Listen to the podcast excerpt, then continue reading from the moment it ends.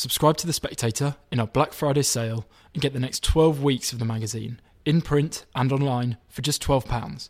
And we'll also throw in a bottle of Johnnie Walker Black Label Whiskey worth £30 absolutely free. Hurry though, this offer ends on Monday. Go to spectator.co.uk forward slash Friday.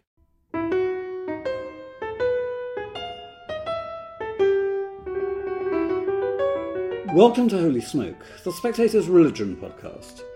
I'm Damian Thompson. Last week, out of a mixture of curiosity and boredom, I ended up sitting through an Anglican Eucharist online, broadcast by the Church of England from Holy Trinity, Hereford. And it got me wondering well, what is the standard and style of liturgy in your average Anglican parish church outside London, if there is such a thing? As a journalist, I'm familiar with the official, slightly hectoring and self righteous voice of the official Church of England, its bishops and spokesmen. But it must be decades since I attended an Anglican Eucharist, and I don't really know very much about what it's like to be a practicing Anglican layperson these days. So, what you're about to hear is my conversation, and I really did enjoy it, with William Moore, who's the features editor of The Spectator and a 32 year old stalwart of his local Anglican parish church in Sussex. I've been thinking about the Church of England, mm-hmm. which is something I used to think about all the time 30 years ago because I was religious affairs correspondent of the Telegraph. And the battle over women priests was raging so intensely that I spent an enormous amount of time in the company of Anglican clergy, particularly Anglo Catholics, which meant I had a hangover most of the time. and I attended for the first time in my life, a few Anglican services. They tended to be very high church ones. Yeah. And also at Synod, I did attend a service, and I'd get a feel for what an Anglican service was like. Because if you go out Catholic, you have absolutely no feel for it. You never go to one. And the Book of Common Prayer is, you know, those those famous prayers in the Book of Common Prayer are not famous to Catholics. We have many hymns in common. Anyway, what happened was, last Sunday, I appeared on Calvin Robinson's show on GB News. Mm. And we were talking about whether the Church of England should be so involved in social work and all the other secular concerns. And I said, no, it shouldn't. Um, they have no expertise. They might as well. I've, i think I said something like they might as well burn their churches down. That's you know, that's about as much good. That's all the good it will do them. And then Calvin, rather sneakily, on air, turned to me and said, "Have you been to mass yet?" And I said, "No, I'm going this evening." Yeah. thinking, right, I've got to go no, this evening. Yeah, so I yeah. did, and it was the feast of Christ the King. And mm. um, in my parish, the wonderful parish priest Monsignor Keith Barltrop has instituted a schola, a t- tiny professional choir, and a wonderful organist. And it plays even on the Sunday evenings when there aren't that many people there. And we sang, it being Feast of Christ the King, Praise My Soul, the King, the King of Heaven, to the familiar tune. Mm-hmm. And then the next day, I was on the internet and I stumbled across the Church of England's official online communion service mm-hmm. for the week. And it was from Holy Trinity Hereford. We didn't see very much of it. it was, it's obviously a, a very old church and it has a professional choir. And it gave me a little glimpse into what the Church of England in the countryside or the should we say a grander church yes. in a, I suppose it's a, it's a town but you know what I mean. Yeah. um, looks like. And the first two things struck me. First of all almost word for word the service was the same as the mass I had been to the night before. In other words it was a mass though not described as such.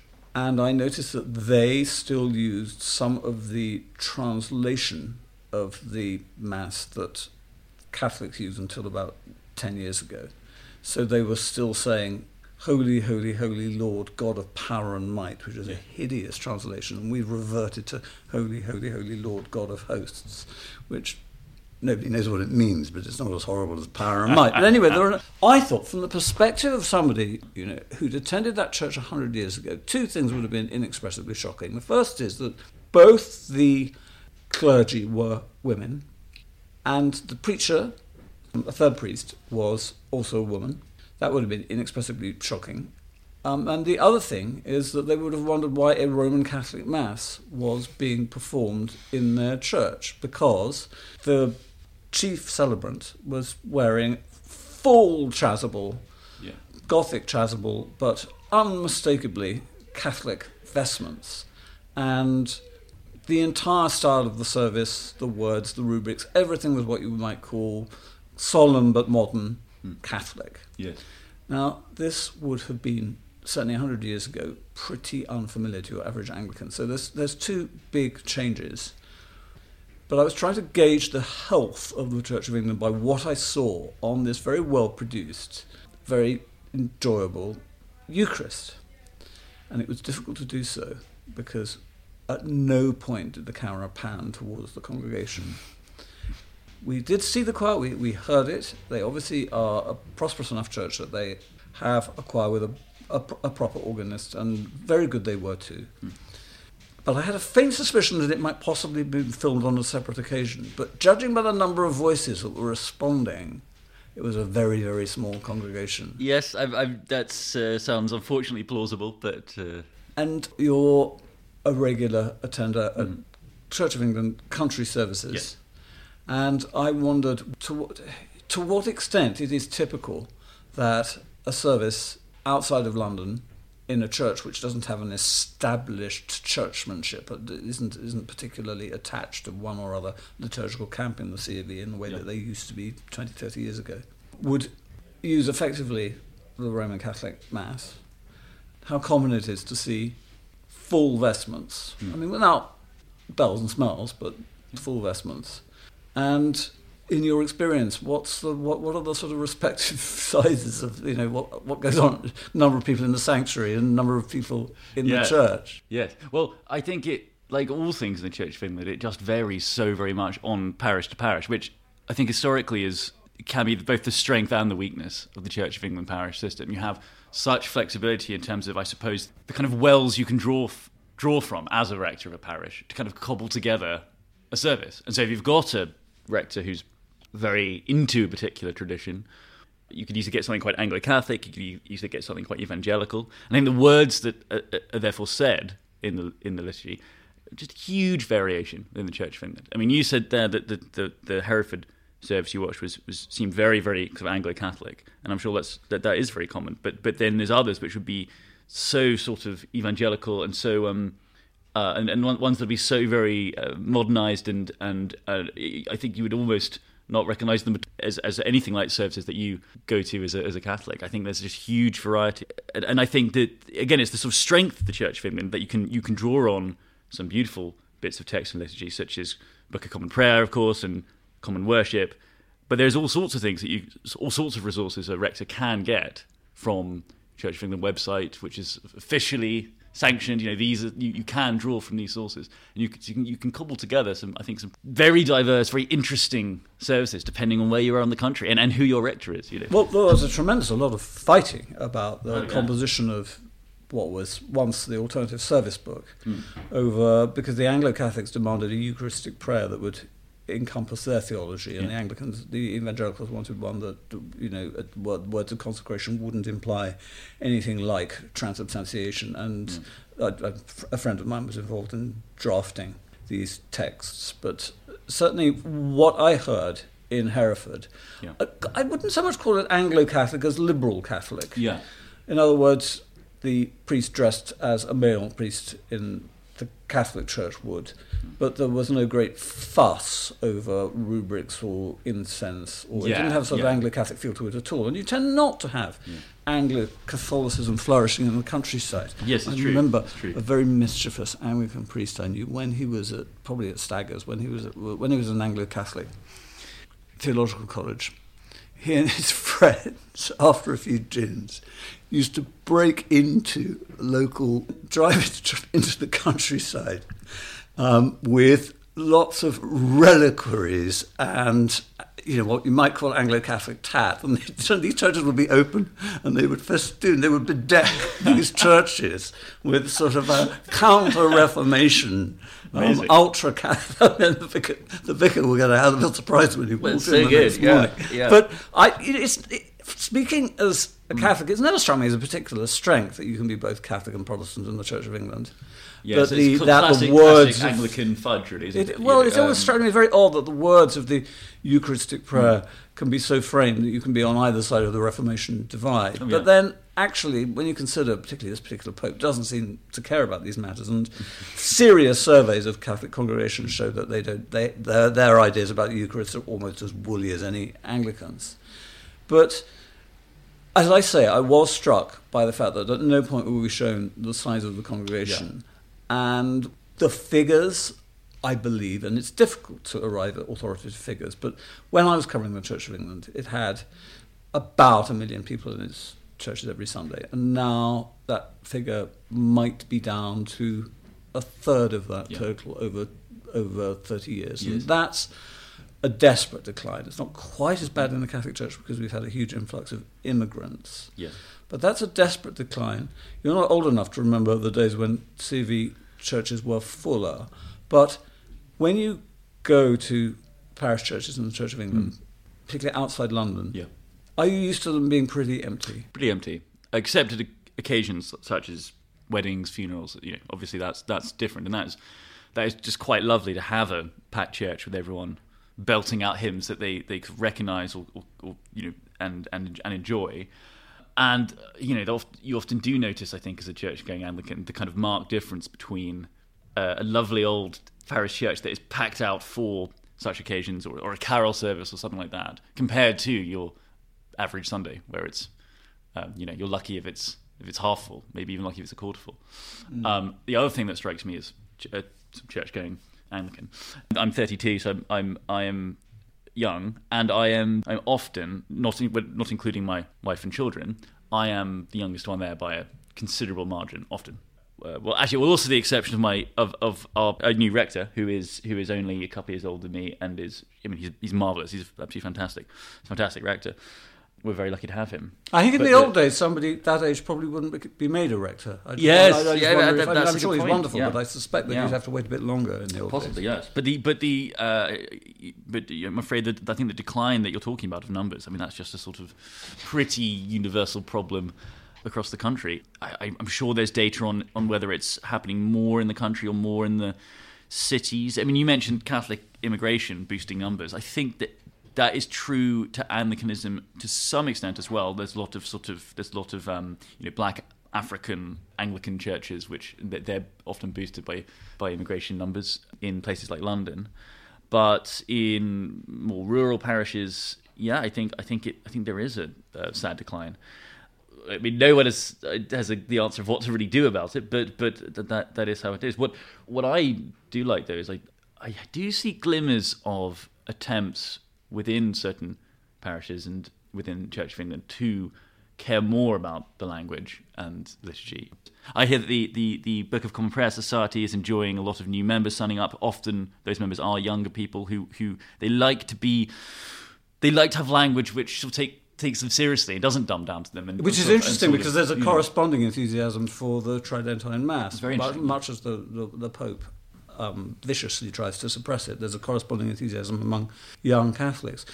I think part of the recipe for slowing the decline, put it that way, is getting the music right. Now, you Mhm, talk yeah. about weddings and funerals, and they are a Yeah. different sort of thing. Nonetheless, people belt out those hymns because they're hymns that they know. Yes. They're good hymns. They've stood the test of time. I think it's tremendously important for every parish that can afford to to have a proper organist, if not professionally trained, then at least Yeah. equipped with absolutely full skills. Yeah. Uh, we had wonderful Lois Letts who can play the organ properly, you know, with the with the pedals on, on Holy Smoke last year. She was terrific, and a choir, however small, up in the gallery that will sing when the congregation doesn't, and that's what our parish priest has initiated It's very good, yeah. in in Bayswater. And so, same hymn on both these occasions. Praise my soul, the King of Heaven. Yeah. And actually, that's a little. Just forgive me. There's a little sort of hobby horse of mine. I'm very interested in hymns, not so much the words, but the tunes. And it's a praise my soul, the King of Heaven.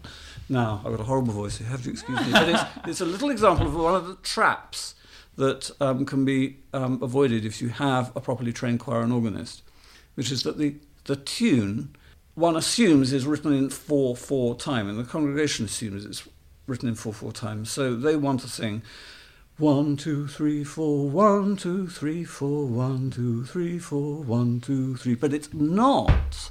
It's actually, if you did it in 4 4, it would come out as one, two, three, four, one, two, three, four, one, two, three, four. In other words, dee da da da da dee dee da da. Mm. And if the organist knows what they're doing, and there's a choir up there knows what they're doing, it all comes off beautifully. But if they don't, the congregation wants to sing it in four yes, four, yes. and the organ and and the organist probably wants to sing it in two four, and he's got harmonies to fit into, and he can't because the congregation is racing ahead. And it's just, I just feel if you can get the music right, mm. even if it just means singing some well-known hymns properly. Yeah I think it's one of the reasons people like weddings and actually why they like funerals. They do like as well. Yes, well, because it's it's a time where the, the I mean the music. I, I, don't, you I don't need to say this to you, of course. I'm sure you you you.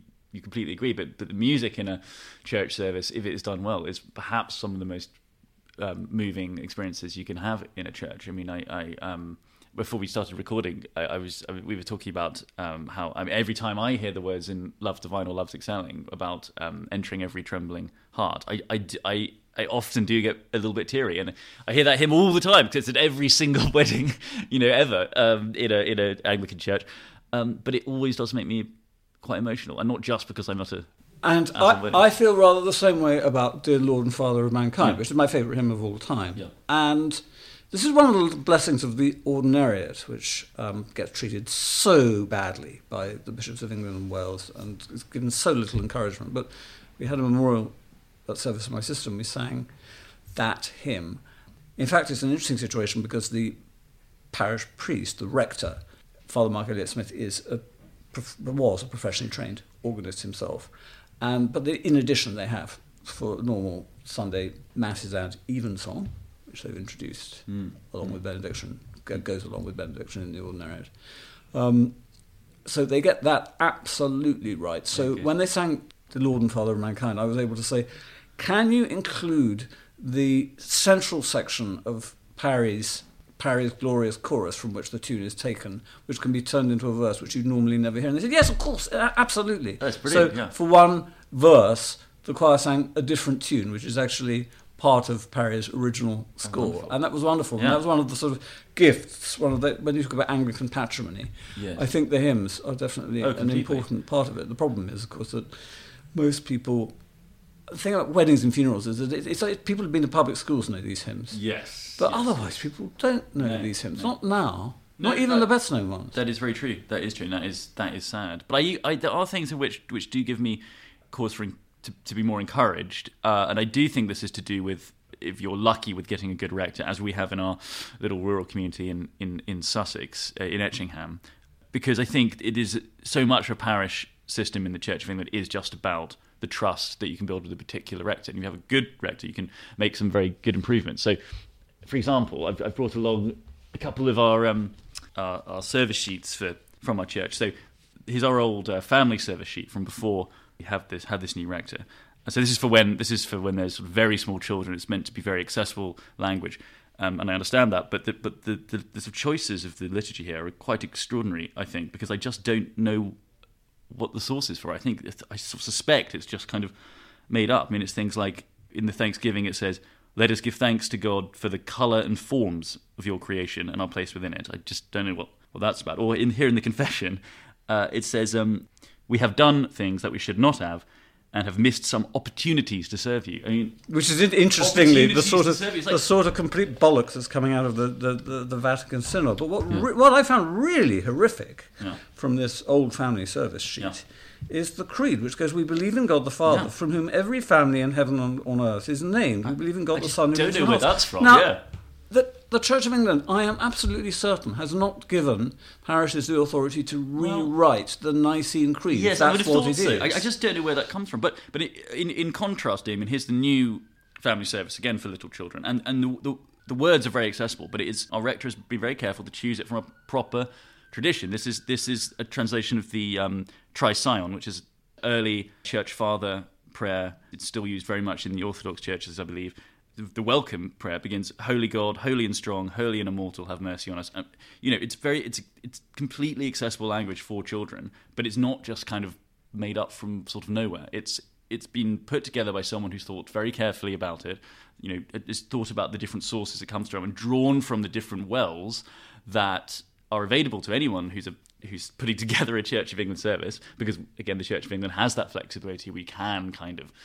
put things together from these different sources. But it all just depends on the, the if you have a, a, rector who cares about such things and, and, pays attention to it. I mean, if you're unlucky, you could get some real. Here's one that I I don't like at all. That luckily we don't have in our service. This is from the Church of England website, and it's it's called it's under Prayer G. so this is something you you can use if you want, and it says, "From the beginning you have created all things." And all your works echo the silent music of your praise. Oh, good God. What does that mean? It's completely, it's just nonsense, isn't it? It's like a parody. I mean, it's like a, uh, it's it's like an Alan Bennett Vicar parody, isn't it? I just don't know, and also I just don't know where it's. I, I, could. I'm. I'm by no means an expert. I'm just a church-going Anglican. I have no qualification. I, there may be that may be drawing on some old church father tradition I don't know about, but to me, it reads written by rather deaf yeah, church yeah, father. Yeah, yes, that's that, that, that, that's that's ab- that's absolutely horrific. But um, you, you, just and, and, I think this we're, we're so like like all things in Church of England, we have such a fantastic inheritance of language if we only choose to take it. And, and so much and, of what you say, mutatis mutandis, yeah. just about the only words of Latin I know, apply to the Catholic Church as well. It depends on the parish priest. So much. Dis- despite our supposed uniformity of liturgy, yeah. so much depends on the parish priest. And also, there's no such thing officially as churchmanship in the Catholic Church. So mm. you can go from somebody who celebrates a very reverent and um, perhaps liturgically elaborate and beautiful mass to somebody who, who celebrates something horrible and infantile, and there's absolutely nothing you can do about it. No. Whereas in the Church of England, the parishioners can protest. I remember years ago on the local paper in Reading, um, a high churchman was put into a suburban parish in Caversham, and he introduced all sorts of ritualistic things, which caused absolute uproar, and the local one of the leading parishioners was the leader of the Conservatives on the on the borough council. And he kicked up a stink, on this particular priest, who asked to be called father, which was more unusual in the 1980s than it is now, um, didn't last long. Mm. But it is a question of getting the right priest. Yeah. I do notice somewhere that is obviously got things right, in my opinion, is St Bartholomew the Great, the very yep. opposite of a rural parish, which has got the well loved Reverend Marcus Walker. Yes. Lovely and Marcus. I saw that the king visited the parish he did. the other he day. Did, yeah. Now, I'm interested. Calvin pointed out that it was the first feast of Christ the King in which England again had a king, which yes, was a very good point. an interesting point, mm-hmm. interesting Erastian point. Yeah. But, it, uh, particularly as Calvin's not in the official Church of England. Yeah. But anyway, Marcus and the the Prince of Wales as I think of him. Oh, uh, I have to stop that. Marcus and His Majesty. Yeah. Well, I dislike, incidentally, his habit of calling him King Charles, which yes, is you completely, him the king. completely ridiculous. You call him the king. Yeah. Um, Marcus and the King seem to be getting on famously, and I almost felt like tweeting out, I hope the King will appoint or at least use Marcus as, as one of his advisors on the Church of England. Yeah. Um, because I think I was I was almost going to ask you: Can the king save the Church of England? It's a silly question in a way because demographic factors will ultimately determine yes, I, what happens. But what's interesting about the king is that he's very interested in church music, hmm. and he's interested in the way things are done. I don't know whether he has the all-consuming, powerful, rock-solid Protestant faith of his mother, yeah. but he does like things done properly. Um, he is a particular enthusiast for the music of Sir Hubert Parry, mm. um, who wrote Dear Lord and Father of Mankind, and who is the only old Etonian great composer I think of him, the almost great composer I can think of. But uh, um, he's great. He, he, did a television documentary on him. I wanted to ask you what what sort of beneficent influence do you think the king might well, exercise on the Church of England? Such a good question. Um, I'll tell you what I was very encouraged by actually was the king's accession speech where he talked completely explicitly about the Church of England and seemed to me to completely understand his role as its new supreme governor. there was all this talk. I, think it was in the nineties, uh, possibly even a bit later, where there was sort of hints, sort of hints from the Prince of Wales, as he was then, that when he came to the throne, he might like to uh, be the defender of faiths or Or defend- faith, or of faith. And he said so quite explicitly. He says explicitly. it quite explicitly. Uh, I know, it was, in, it was now- in the Crown the other day. yes, uh, yes, and but now he's now he's acceded to the throne. I see no evidence of that, and I'm I'm quite grateful. I know I can see what, what he's thinking. He's thinking there's so few believers here. Uh, we need to sort of huddle together for warmth, and he thinks it's a sort of benevolent thing, but. I'm very against it for a few reasons, not least of all because it sort of goes against. Um, uh, it's a very delicate tradition. We have to be very careful about such changes, but also, you know, it's very presumptuous. I mean, as a as a Catholic, you, you I don't know if I, I correct me if I'm wrong here, Damian, but I imagine you don't want an Anglican to say, "I am your defender." Surely you've got, you know, you you look to the I'm less certain. Holy On, I'm less certain. I just certainly don't look to the Holy See at the moment. I certainly don't. But the problem with being a defender of faiths or Yeah. faith in general is does that also make him a defender of the Church of Scientology? Right. Right. right. I mean, how do you exactly? Or, or and, and again, it's very presumptive. Of I mean, I don't. I just don't know if you know what what imams might think about it, or rabbis, or you know, they they've got their own sort of power structures, their own symbols of authority. But we know, of course, that that prayers are said in synagogues for the king. Even though he's not head of their church, that already exists. I think a lot of the religious freedoms in this country are owed to the fact that, although the the king or or monarch, so the the queen as as before now, uh, was the supreme governor of the Church of England, because of the re- religious liberties of this country, other faiths and other denominations and so on, they, they, they can all recognize the sort of religious importance of the monarch without having to be a sort of official, you know, the king as the defender of faith uh, title. I, I think I think I, to, to sort of mess with that balance is something I would be uncomfortable with. But as I say, in the accession speech, uh, I, there was, I was really encouraged by, by everything that I was very glad he retreated from that. Can I just Um, mention one little bugbear of mine, course. which is that the, the king's relationship to the Church of Scotland. Ah, yes. Why does the king worship in the Church of Scotland when he goes there? It seems to me absolutely ridiculous that the king should become a Presbyterian I know, yes. um, somewhere, Very you know, so, dur- you know, on the train journey or on the plane flight, because the theologies are so different, and I simply cannot understand why they've. Well, I suppose I can understand, given how Protestant the royal yeah. family was, but to attend a Presbyterian Yeah. communion service is not the same thing. Well, they wouldn't attend a communion service, but Yes. it, it's you know, the, the, the Church of Scotland has quite distinct beliefs from most Anglicans. Some Anglicans are, uh, are Calvinists. That does strike me as rather strange, a real anomaly that the church changes changes denomination and very, beliefs, very beliefs about the Eucharist, beliefs about all the, the sacraments, as soon as he crosses the border. Yes, I mean it's surely it's surely unique. Actually, I can't think of another sort of similar example. No, um, indeed. But I, it must be of, for the pure kind of uh, historic and political reasons of of endless uh, tension between the two kingdoms, and this is the sort of solution to. Uh, Yes, it was. Uh, But, no, no, um, absolutely. Although the, the practice of the royal family attending Presbyterian services was started by the intensely anti-Catholic, effectively Lutheran Queen Victoria. yes. Um, so, uh, and in fact, a, a lot of Anglicans were scandalised back in the 19th century when Yes. when um, Victoria started attending the local kirk, Balmoral. But um, given that, so far as we know, our next king is not especially interested in matters religious, hmm. as far as we know, it's almost as if uh, there is necessarily, given that in his 70s, a relatively brief window of opportunity for him to exercise a beneficent influence. And I wonder, given the constitutional constraints, what that might look like. I'm not sure that the removal of certain constitutional constraints has been a good thing. For example, the entire removal of the Prime Minister under Gordon Brown from choosing bishops has basically allowed Welby to choose whoever he likes and has made the Church of England, as Marcus Walker complains, very, very centralised. Yeah. Not at all democratic, very demanding in terms of in terms of money, Yes, I- very micromanaging. Exactly, I agree. I mean, I think that I think it was a mistake for Gordon Brown to take away those powers because you know we, it is the established church. You know, it does. It's always been connected with politics, and you know, we had, that's why we have bishops in the House of Lords. I mean, the the idea that the prime minister should give up his or her role in the decisions about bishops, I think, is a mistake.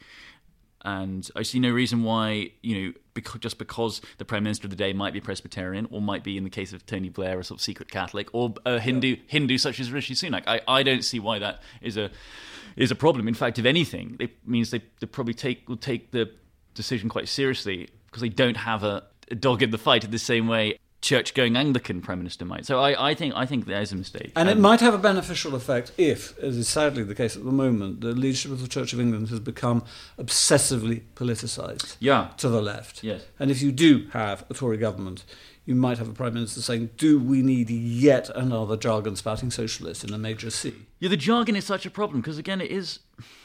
I said it before in this in, in this conversation, but that we, we we're so lucky in the Church of England as Anglicans to have this inheritance of beautiful language if we only want to draw from it.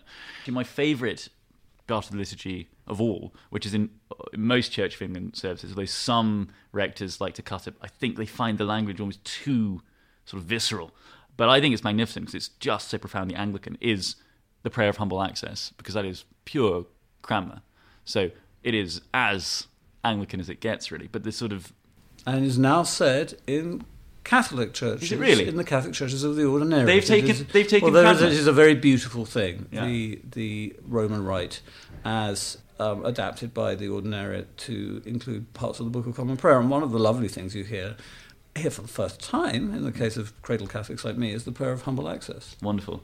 I mean, don't you always think the line, uh, we are not worthy so much as to gather up the crumbs under thy table? I mean, you can just picture it. You can picture the table, you can picture the crumbs. I mean, it's, like, it's so sort of physical and immediate. And, and, and I think I, I, that's why I think that certain rectors in the Church of England, perhaps of the more evangelical persuasion, they, they almost don't like the sort of physicality of it because if you're an evangelical, you sort of you, everything everything physical makes you probably a little bit more uncomfortable. I'm being a bit unfair to evangelicals uh, there, but but you do sometimes get rectors who like to sort of skip over the prayer of humble access, which, in my opinion, is just a great shame because it, I, I think it's, it's as Anglican as it gets, and it's beautiful language, and it's just exactly the sort of thing I'm talking about in terms of an inheritance which we should be proud of and, and, and stick to, I think.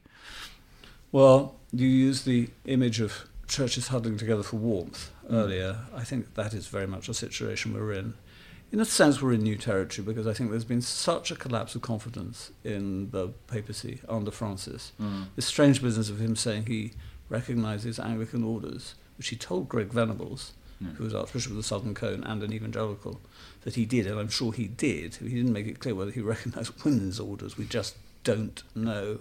Everything's in such a state of confusion at the moment that um, sticking together insofar as we're able to is more necessary than ever before, and we needn't deck it out with, with the jargon of ecumenism. Yes. I don't think. Yes. Yesterday's word. Exactly. I think. I completely agree. Well, so good to talk. Let's do this again. Yes, please, David. Thank you so much for having me on. Thank you.